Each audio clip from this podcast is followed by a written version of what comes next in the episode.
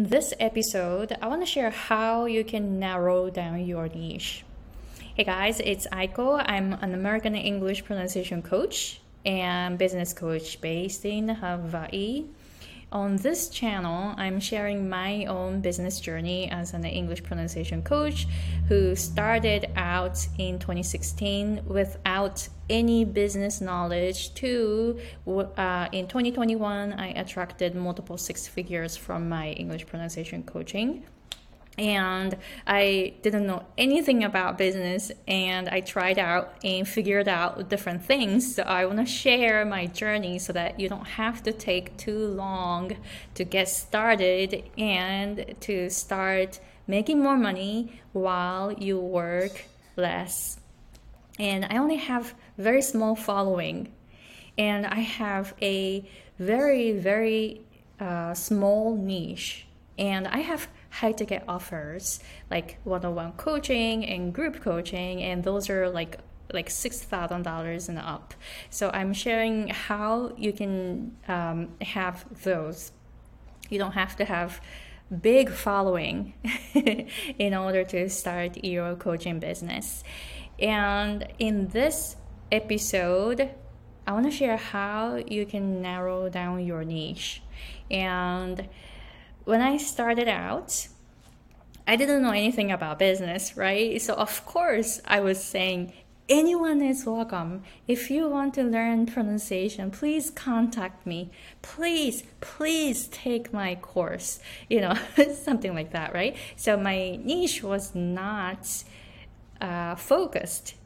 But then now, my niche is really, really, really, really, really, really small and English coaching is kind of saturated. Um, you know, there are so many English coaches, right? So if you're in a saturated market, you want to stand out as a specialist. So you need to narrow down your niche in that case, it's hard to compete with others in the middle market, right? Because you have to lower your price because you're competing with price, you know, prices, right? But then when you start narrowing down your niche, you're no longer in the middle market where you, you compete with prices and you just go outside of the market. So that way you are a specialist and people want to learn from you. It doesn't matter how much you charge at that time. So you and you will stand out. So how do you do it? So first when you start out, you don't know what you know what kind of clients you want to work with, right? So I didn't know anything about it about niche. So first I started with Japanese speakers who want to learn English pronunciation. And that's it. that's it. And I was charging like $40 an hour. And I struggled um, to find clients. $40 an hour, I thought it was pretty like reasonable and cheap. And I thought that people want to people want to learn from me, but then it was not the case. so English pronunciation, Japanese speakers, these were not small enough for me. So what I did was, huh, who do I want to work with. Ah, I want to teach just advanced English learners who are Japanese speakers and who need high level English pronunciation for their career. Now I became more specific. But in order to find my niche like this, I had to work with few clients and through that I'm like, ah, I really don't want to work with this type of client. So eliminate that. and oh, I, wa- I want to work with, with this type of client. Oh, she's my ideal customer. Uh, he's my ideal customer. And then I started seeing what kind of people that I want to serve through my coaching. So start with something. Start with th- something because you have to start somewhere right? You don't have to narrow down your niche too much right now. And start with something general that's okay. I started with um, coaching japanese speakers who want to learn american english pronunciation. So that's it. I started with these and I added more and more and more later. And I um, I made sure that I always create videos just for my ideal client. Sometimes I think of that person and create the video just for that person on my channel. And amazingly, that person emails me and saying, Hey, I watched your video, I watched this episode, and this is what I needed now. I didn't even tell that person, Hey, I made a video for you. I didn't do that.